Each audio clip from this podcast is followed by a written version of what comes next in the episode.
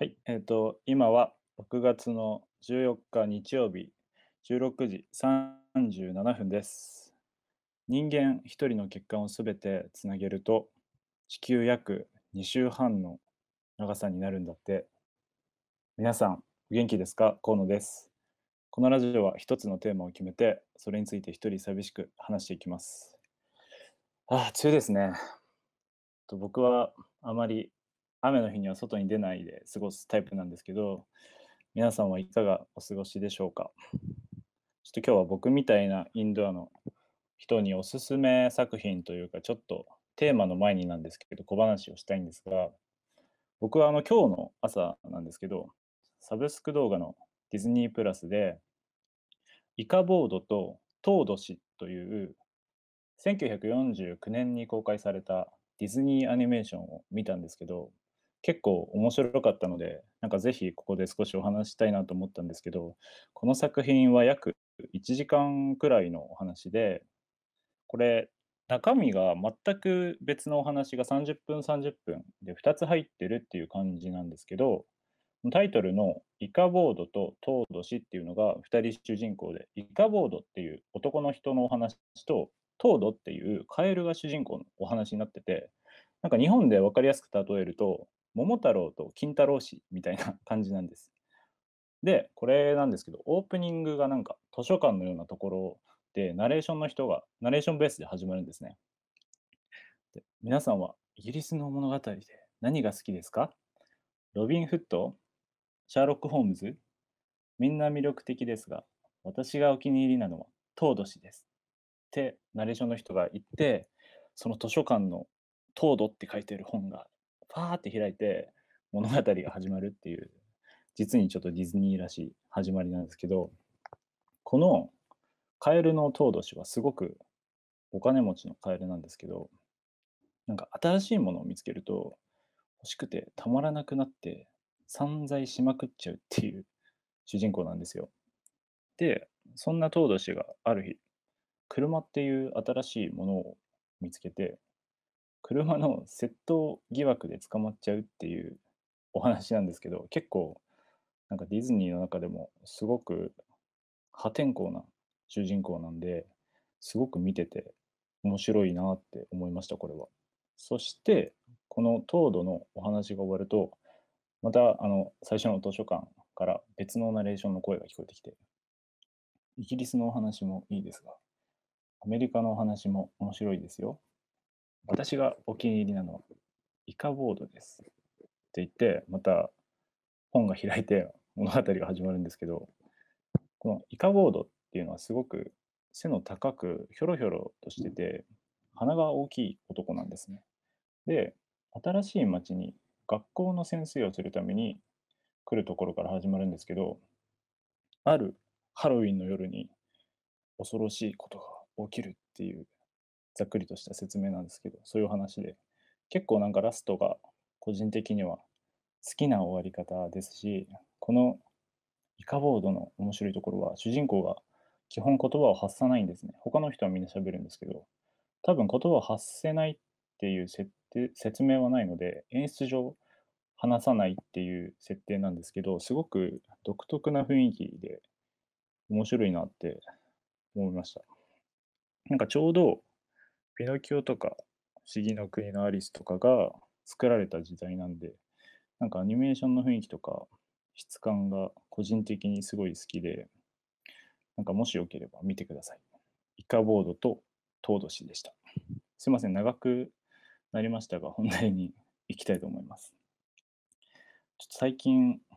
僕はあることにチャレンジをしていまして、まあ、理由は後で説明するんですが、今日のラジオは自分勝手で申し訳ないんですが、僕自身のためにお送りするラジオになると思いますが、聞いてもらえたら嬉しいです。ということで、今日のテーマは宣言です。この宣言は、あの漢字で言うと、よろしくのよろに、言葉のことでの宣言ですね。ということで、今日はある宣言をしたいなと思うんですが、その前にまずちょっと説明をしたいと思います。初めにもお話をしたんですが、最近チャレンジを僕3つほどしていて、マオレさんも今日、今週のね、ラジオで BGM の勉強してるって言ってたんですが、僕もこのダイエットと動画の編集の勉強、あと英語の習得っていうのに挑戦しています。まあ、ダイエットは、なんか半月ぐらいで今4キロ減ぐらいを達成していて、まあ、動画編集は本当にまだ始めたばかりなので、まあ、コツコツと勉強しているっていう感じなんですけど、ただこの最後の英語の習得っていうのは、過去に一度挫折した 経験があり、自分にとってすごい大きな挑戦で、まあ、再チャレンジなんですね。遡ると僕はもともと本当に勉強が大嫌いな子供で、学生時代はいわゆる、まあ、なんか不良グループみたいなカーストに所属する本当に頭の悪い子でした。宿題を家でしたっていうもう記憶もほぼなく、なんか一人での勉強の仕方をもう知らなかったって言っても、もう大げさじゃないくらいひどかったです。英語のテストも、なんかあの3択とか選択問題を運で当てるみたいなやり方でしか点を取ってなかったんじゃないかなっていう記憶なんですけど、まあ、そんな僕が23歳くらいの時に、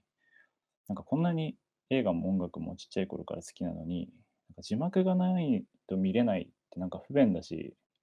こう英語を話せればなんか自分のこう行動範囲が広がるんじゃないかなと思って英語を話せるようになりたいって思ったんですね。それから独学で頑張って勉強を、まあ、自分なりに始め、まあ、一人でカリフォルニアに旅行にも行ったんですけど、なんか結果、ほぼフレーズフレーズを暗記して話していただけで、なんか自分の考えとか生きた会話っていうのがほぼできずに、まあ、旅行から帰ってきても、なんか目標もなんかなくなって、モチベーションも保てずに、なんかやめてしまったんですね。まあ、そういう挫折があって、それから数年経ったま今、またこの挫折を挫折がすごく悔しいし、本当に話せるようになりたいなと思って、また頑張ろうと決めました。なので、僕は今日、英語を絶対に話せるようになるという宣言をしたいと思います。なんか、明確にどのくらいかかるかっていうのもわからないですし、語学っていうのにはゴールはないかもしれないんですが、少なくともこう日常会話が難なくできるレベルには絶対になります。そしてなぜこの宣言をこの場で、この場をお借りして言ったかというと、なんかよくスポーツ選手や芸能人で、なんか夢を叶えた人がよく似たような表現をすることがあって、これは僕なりの解釈なんですけど、夢を言葉にするっていうことがすごく大切らしく、言葉に出すことによってこう何がいいのかっていうと、まあ、一つが人に話すことで途中でやめにくくなる状況になって自分より追い込めるっていう力があります。こうやっぱり自分だけの中の目標だと途中でやめても誰も気づかないし罪悪感もないんですよね。なので人に言うことであの人に言ったから頑張んなきゃとかここでやめたら嘘ついたことになるっていう気持ちになるから頑張れると思うんですよ。なのなんかそれを聞いて僕は確かにって思ったし、そう思った人もいるんじゃないかなと思うんですけど、そしてもう一つ、なんか理由があって、そのもう一つが、人に話すことによって、こう可能性が広がるんですって。これはなんかどういうことかっていうと、例えば僕が英語を話せるようになりたいって人にいうことで、もしかしたらその話した人が英語を話せる人で教えてもらえるかもしれないし、話した人が話せなくても、その友達がネイティブで日本人の友達を欲しがっている人で紹介してもらえるかもしれないとか、そういうなんか可能性がまあ広がるんですよ。こう、もし誰にも話さず、一人で勉強してたら、そんな可能性ってなんかほぼないですよね、きっと。なんかよく昔から言葉にはなんか言霊っていう、こう、良くも悪くも力があって、話すことによって現実になるって言いますし、僕もそう思うし、そう信じたいので、なので僕は今日この場を借りて、僕のこう、目標というか夢を話させてもらいました。本当にまだまだなんか発音も文章能力も全然なくて、まあ、心ない人にはもしかしたら笑われてしまうかもしれないんですけど、最初から完璧に話せる人はいないし、まあ、ネイティブでも赤ちゃんの頃はペラペ赤ちゃんの頃からペラペラな人なんていないから、まあ、失敗も恥ずかしがらずにこう頑張っていきたいなと思います。本当今日はなんか 本当に個人的な話だったんですけど、こう僕の英語に限らず、なんか夢を持っている人がこれを聞いて少しでも ためになったらいいなと願っています。して最後にちょっと僕の好きな言葉を言って今日のラジオを終わりたいと思います。If you can dream it, you can do it. 夢を見ることができればそれを実現できる。ウォルト・ディズニー。今日も聞いてくれてありがとうございました。また来週。